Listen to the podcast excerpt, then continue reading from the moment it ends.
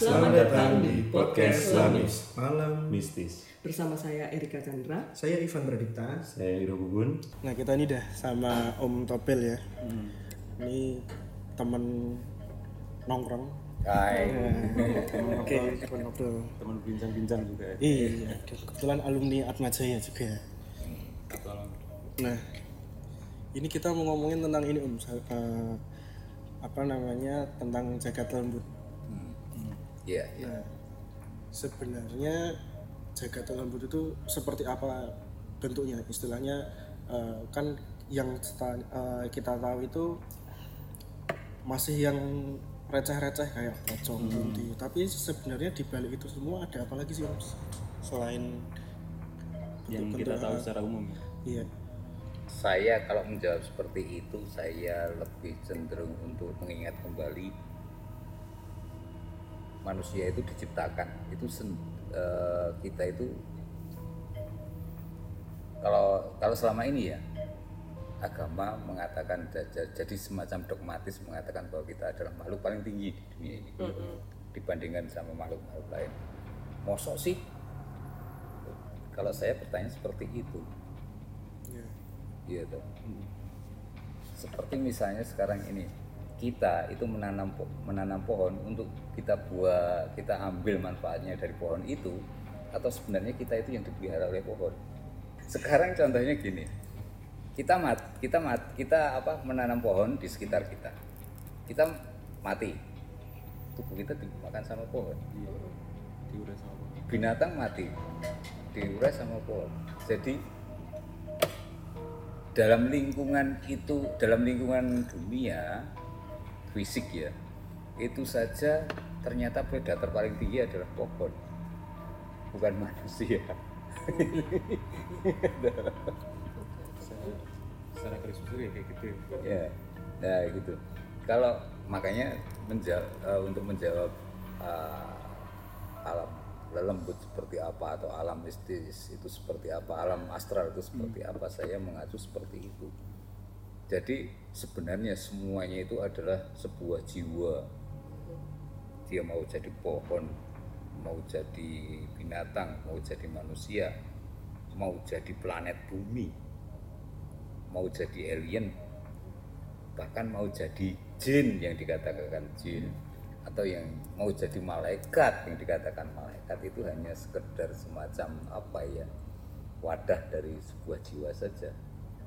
Jadi kehidupan mereka yang astral misalnya misalnya kayak pocong kun- kunti segala macam itu itu hanya sekedar kalau saya mengatakan gimmick saja. Wadahnya saya. iya gimmick. Gimmick dia. Wadah tapi gimmick. Ben narik nggo wong. Kalau ngomongin wadah, berarti eh, sebenarnya kalau ngomongin jiwa itu kan beda-beda. Berarti nggak nggak harus fix itu pocong bentuknya seperti kain yang kain, iya, dibungkus, terus kunti bentuknya mbak-mbak pakai baju putih, nggak harus seperti itu kan? enggak. Karena itu sebenarnya kenapa kok sem- semua yang yang memakai baju biasanya hitam merah atau putih?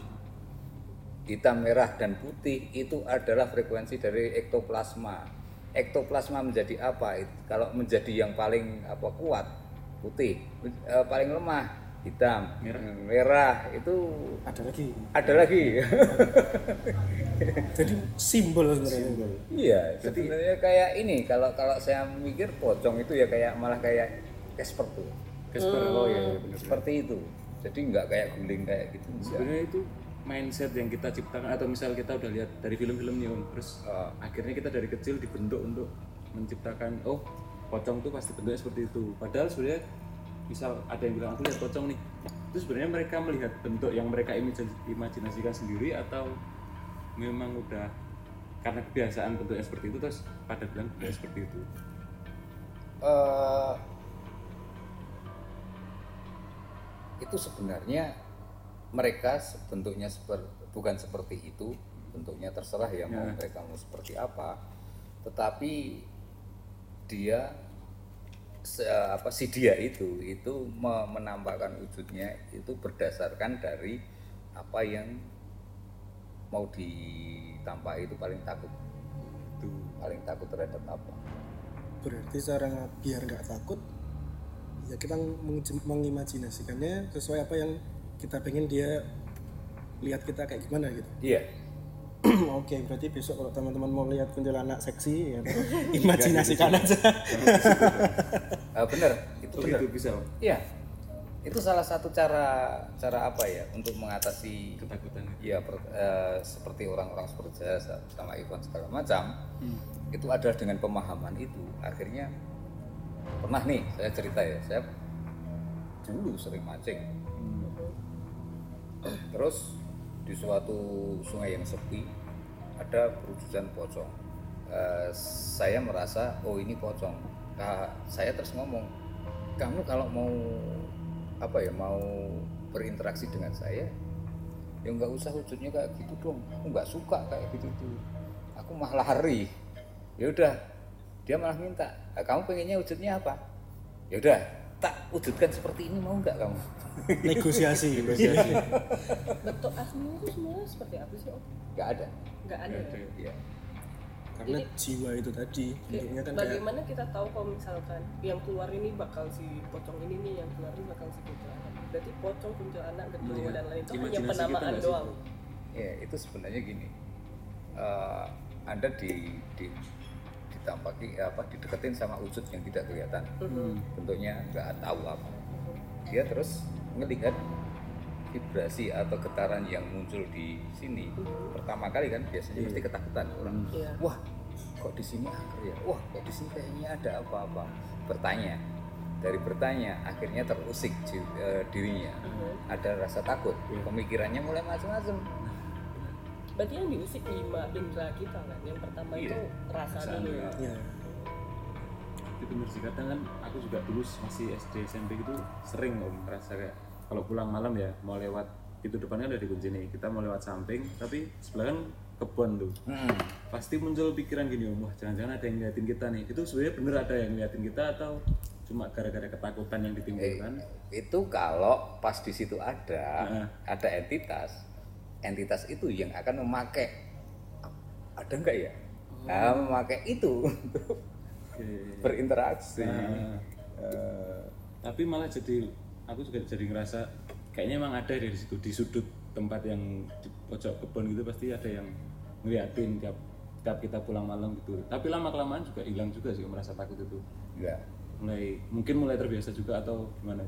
Ya karena sudah eh, sama frekuensinya. Oh. Dia sudah nggak nggak apa ya nggak Mendominasi frekuensinya. nggak terganggu Nggak sama frekuensinya. Iya. Itu salah satu contoh misalnya anda di rumah sendiri. Nah, itu kan walaupun sendirian nggak pernah takut. Iya. tak kalau misalnya takut itu karena ada sesuatu dari faktor luar yang membuat anda takut. Iya benar-benar. Iya tapi anda enjoy di kamar anda aja gitu ya. makan sendiri malam atau ngapain sendiri aktivitas nggak takut. Karena apa? Walaupun di situ rumahnya angker misalnya Hmm. itu frekuensinya sudah saling menerima. Frekuensinya sama.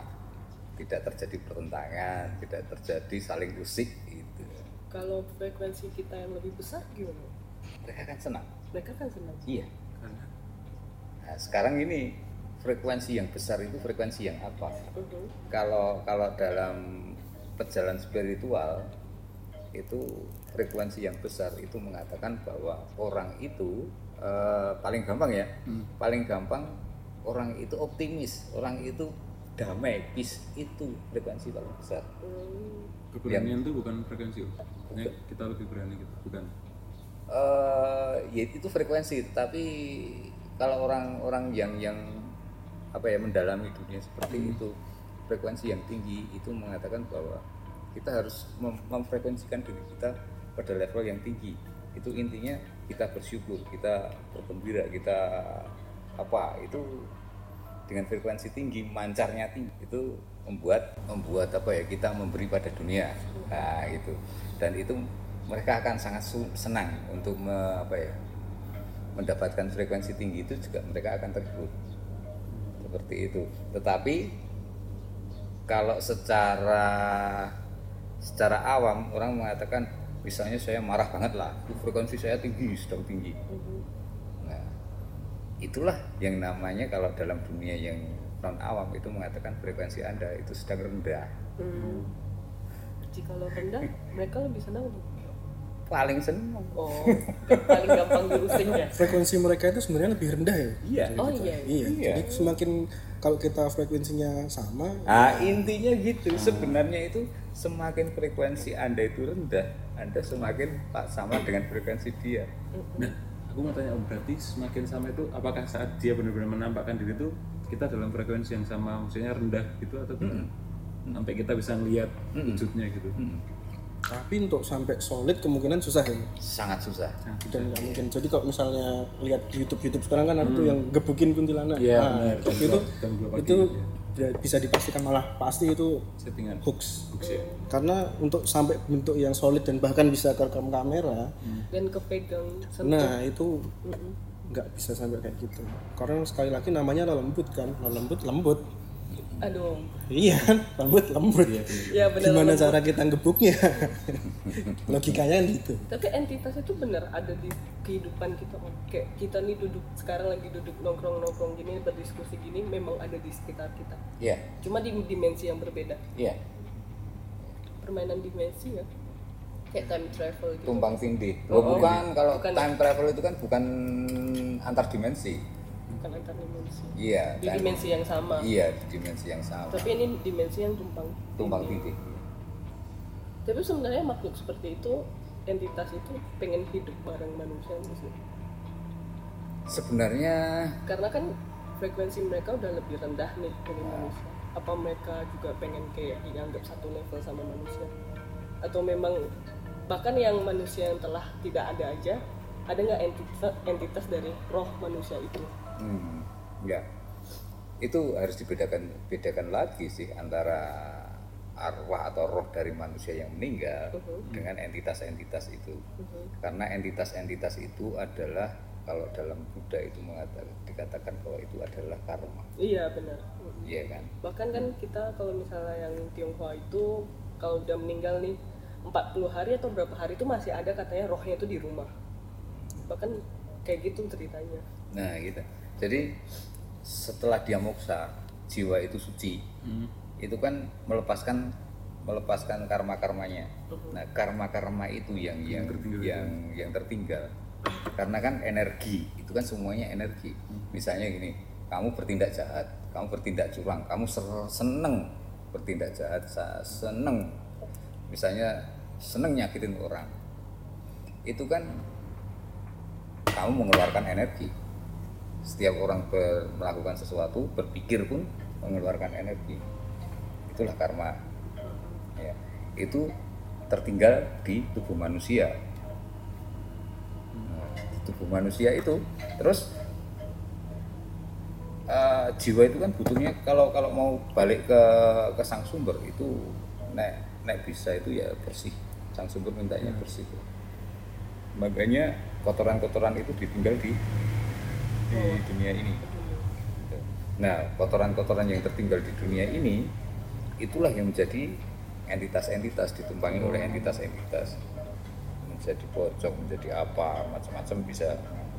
Logis ini logis. Ya. Benar. iya Tetapi kalau jiwa manusia itu yang arwah itu tadi, dia itu dalam proses penantian untuk menuju ke situ, itu tergantung dari karmanya melekat atau banyak atau tidak. Jadi itu masih ada personnya, personnya manusia itu yang mati itu sendiri. Jadi ikatan dengan wadahnya itu masih ada.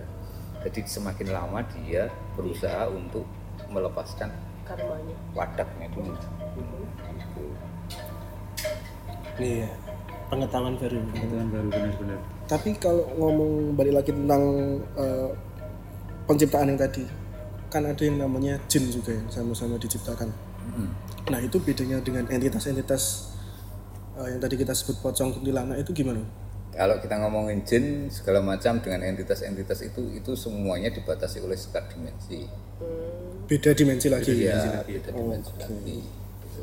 Jadi kalau misalnya apa eh, dari misalnya yaitu di di dunia jin segala macam atau dunia yang memang benar-benar sama Tuhan diciptakan sebagai itu, Iya.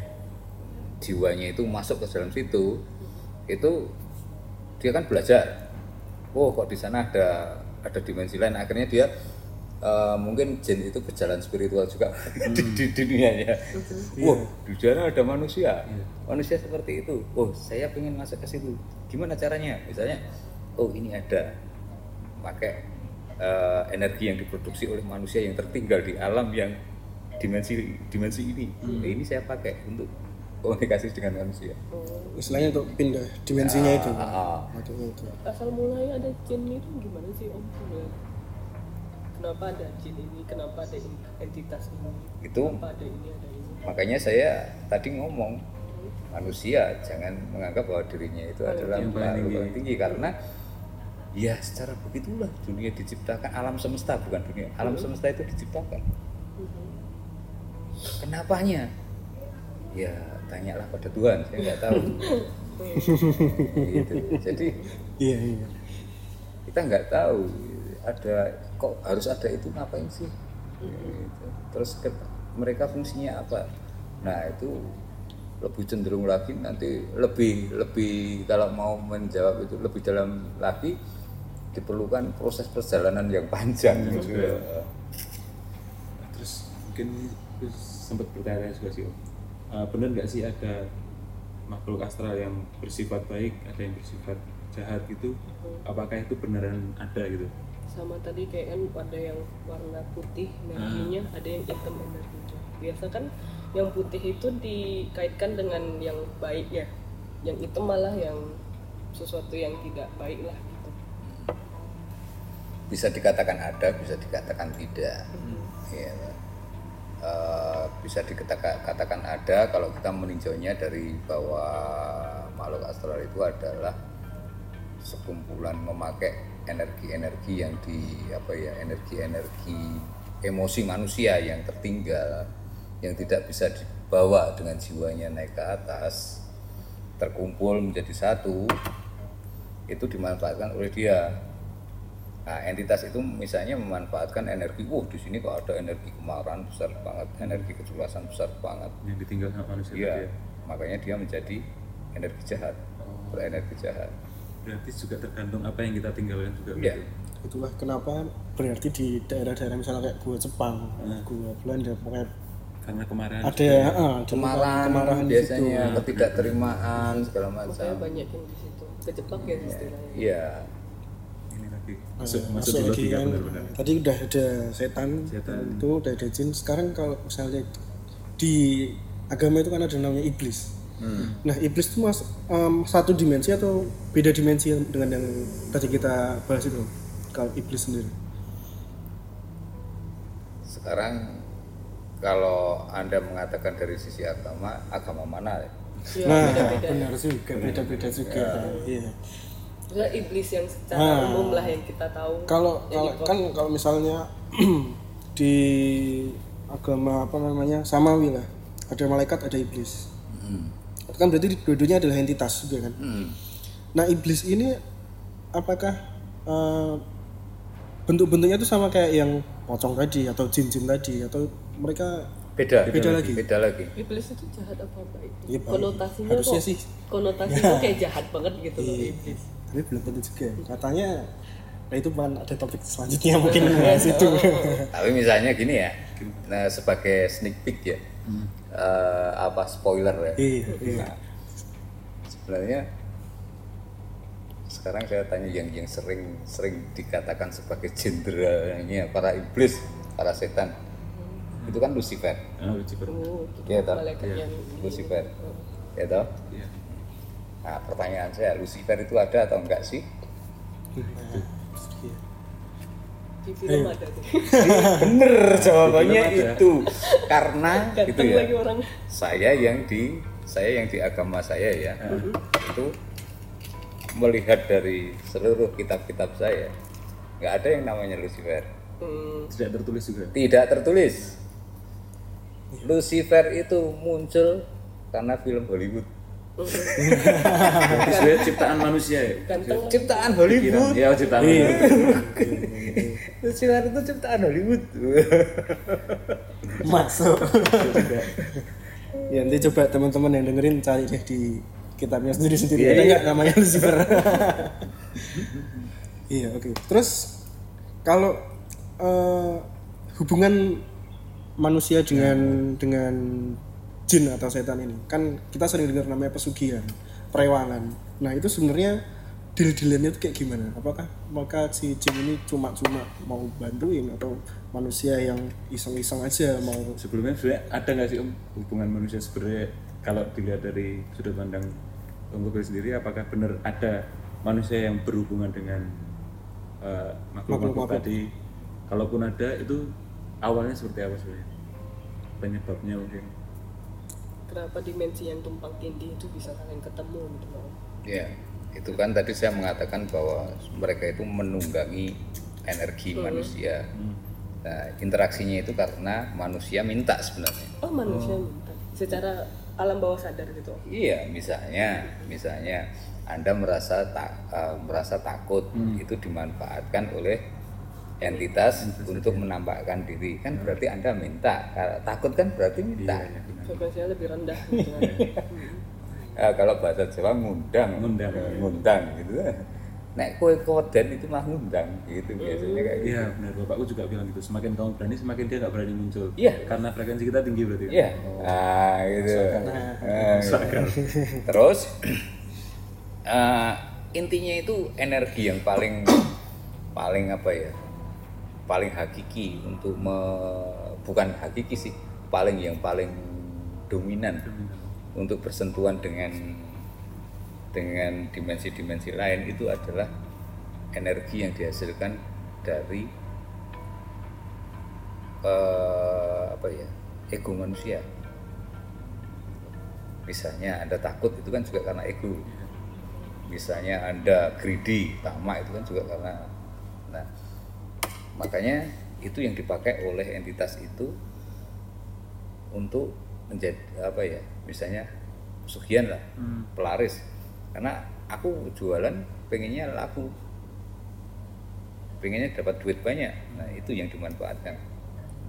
Undang ego juga itu Iya, iya itu energi yang paling gede, yang paling enak dimanfaatkan oleh mereka. ego tadi. kalau misalnya judi tamak kan kesetanan orang bilang. Ya. benar benar. Bener bener nah apa ada nggak sih akibatnya? Kan ini kita udah eh, nyentuh lain dimensi istilahnya. Ah, ada efeknya nggak sih kalau kita main-main sama dimensi lain tuh? Ada banyak. energi. Misalkan salah satunya deh pesugihan. Nah kita ambil contohnya kan sekarang ngetren pesugihan ada tuyul lah ada eh, pesugihan gunung kemukus lah. Nah itu kan sebenarnya shortcut nih nah itu efeknya kepada jiwa-jiwa yang melakukan pesugihan itu apa Sekarang saya jawabnya gampang. Intinya jiwa itu kan kalau mau kembali ke sang kalik, sang sumber itu adalah bersih. Tidak ada ikatan kalau kalau di bahasa agama misalnya kemelekatan ada ya kan bahasa kedagingan. Itu kan. Eh, itu terjemahnya bukan hanya se- sebagai hal yang fis eh, apa ya yang yang cuman fisik tok gitu loh. Misalnya gini, karena pesugihan, pesugihan dia itu mempertahankan kemelekatan. Jadi terikat oleh materi, menggunakan ini, menggunakan hal-hal yang materi. Jadi dia setelah mati terikat ma- masih terikat materi, masih terikat yang non materi. Nah, itu kan tadi keuntungannya dari kita. Keuntungan apa ya? Kita jadi kaya. jadi kayak Nah, tapi untuk untuk eh, jin yang dimintai pertolongan ini untungnya apa sih kok dia mau maunya bantuin kita sugih, bantuin kita melet istilahnya, bantuin kita nyantet. Nah, itu sebenarnya yang yang mereka dapatkan apa dari kita? Ya intinya kalau saya mereka itu juga pengen makan, pengen hidup. Uh, kalau ada orang yang me- mencari pesugihan atau pelet segala macam itu intinya mereka sangat senang untuk dimanfaatkan istilahnya dan dalam tanda kutip dimanfaatkan. Itu dia melihatnya sebagai wah vitamin nih buat aku hidup lebih sehat. Nanti aku mau tanya om, berarti istilah tumbal gitu-gitu bener-bener emang untuk Ada, iya. makhluk-makhluk yang iya kelihatan itu bener-bener Nah, artinya soalnya baru ramai juga yang di Surabaya tahu jalan kereta api, kereta api yang rel yang sering ada orang meninggal di situ. Berarti itu kemungkinan besar hal-hal seperti itu memang ada untuk ditumbalkan gitu orang-orang yang meninggal di sana. Iya. Iya. Sangar ya berarti jangan main-main sama kenapa ada yang bisa ngelihat bisa ngerasain kenapa ada yang enggak? Itu energinya gimana? Kayak Ivan kan bisa ngerasain bisa ngelihat terus kayak Buben bis dulu. Ngerasain aku Ngerasain. ngerasain. Kadang saya nggak bisa sih. Kadang kadang pernah lihat per- sekali aja Ya, kalau saya mengatakan dia pernah bisa melihat karena apa? Dia senang dalam bidang seni. Oh. Itu sangat membantu. Abstrak. Ya, intinya imajinasi. Iya. Iya Ya, benar dong. Ah kayak gitu itu. Terus eh, mbak nih ya di sekolah aja di teknik. Hmm. berarti kan apa ya logikanya. Logika. Eksak ya, ya. eksak yang main ya. itu yang menghambat sebenarnya. Oh. Saya pernah nanya sih katanya karena saya terlalu takut katanya makanya nggak bisa dibuka. Kan kata orang mata keenam ya? Nah, Nah, itu itu nanti coba dijelaskan dibuka. sebenarnya buka membuka mata batin itu gimana? Nah. untuk Oh, novel. Nah, pernah habis lihat juga soalnya. Itu kan itu beneran nggak sih ada orang yang bisa membuka mata batin Oh, oh, orang? Itu benar, kan benar. Ma- kalau menurutku sih itu gimmick lah karena nggak Ya. semudah itu untuk buka. oh iya Iya. Ya. Kalau dari sendiri gimana? Eh, jadi semua manusia itu sebenarnya eh, mata batin itu ada. Contoh paling gampang misalnya, contoh paling gampang misalnya gini, Anda mau pergi ke suatu tempat, kok perasaan saya ada sesuatu, Nah, kok nggak enak, feeling itu sudah masuk dalam tataran mata batin sebenarnya. Perasaan. iya iya iya.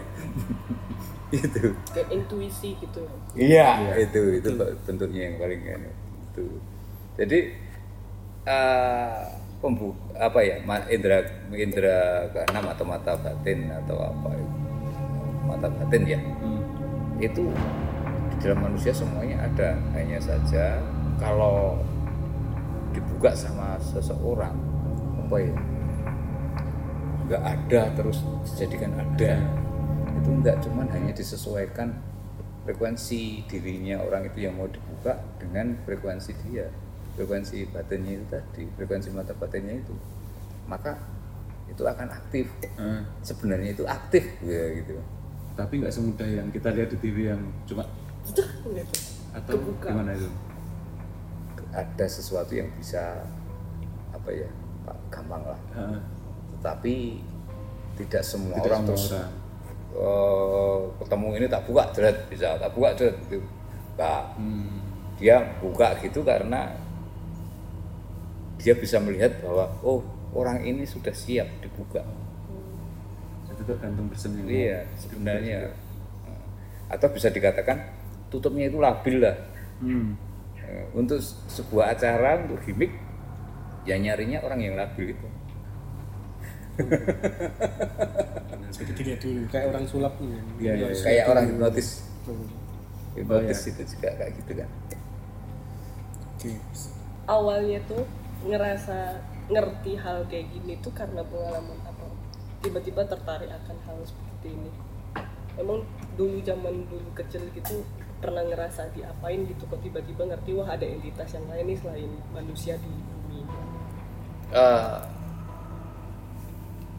saya merasakan bahwa dulu saya nggak nggak tahu apa-apa.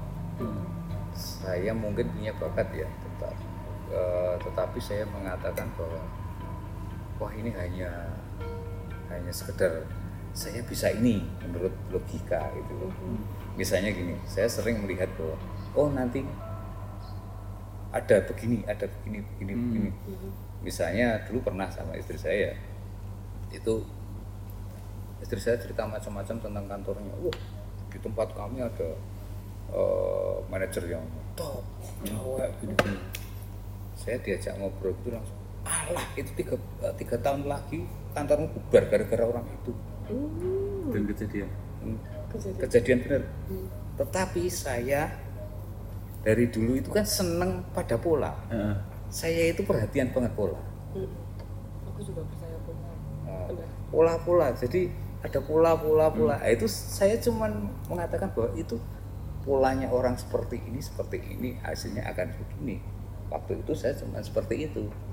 Secara logika saya menguasai pola tetapi ternyata setelah ada kejadian kehidupan saya ya saya menjadi apa ya paling tidak merasa untuk harus melakukan perjalanan spiritual karena kehidupan saya dihancurkan semua oleh oleh kehidupan ini. Gimana tuh? Ada masalah dalam kehidupan saya. Oh dari kehidupan yang sebelumnya? Ya itu bisa bahas di episode.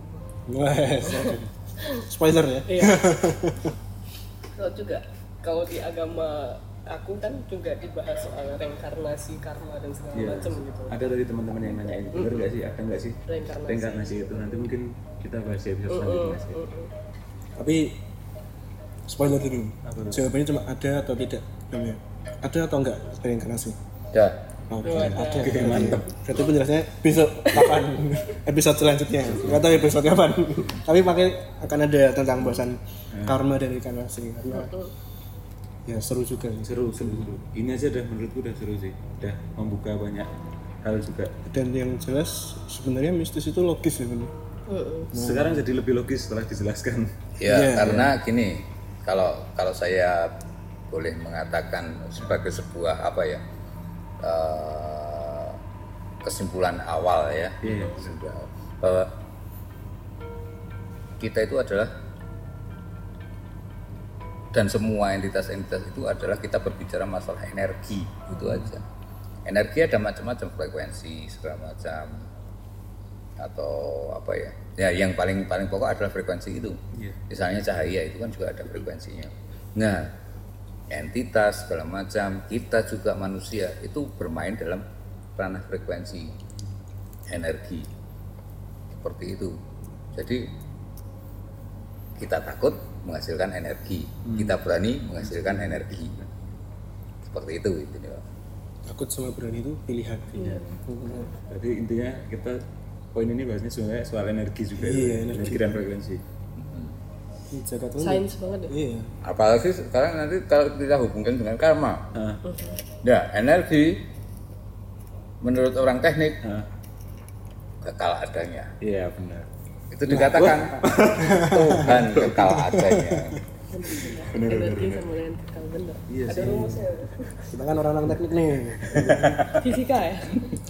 Iya, jadi intinya mistis itu sebenarnya nggak bukan hal yang jauh di di mata kita. Sebenarnya mistis Ada di itu sekitar ada kita di sekitar kita dan kalau kita mau ngerasain ya ya rasakan lah.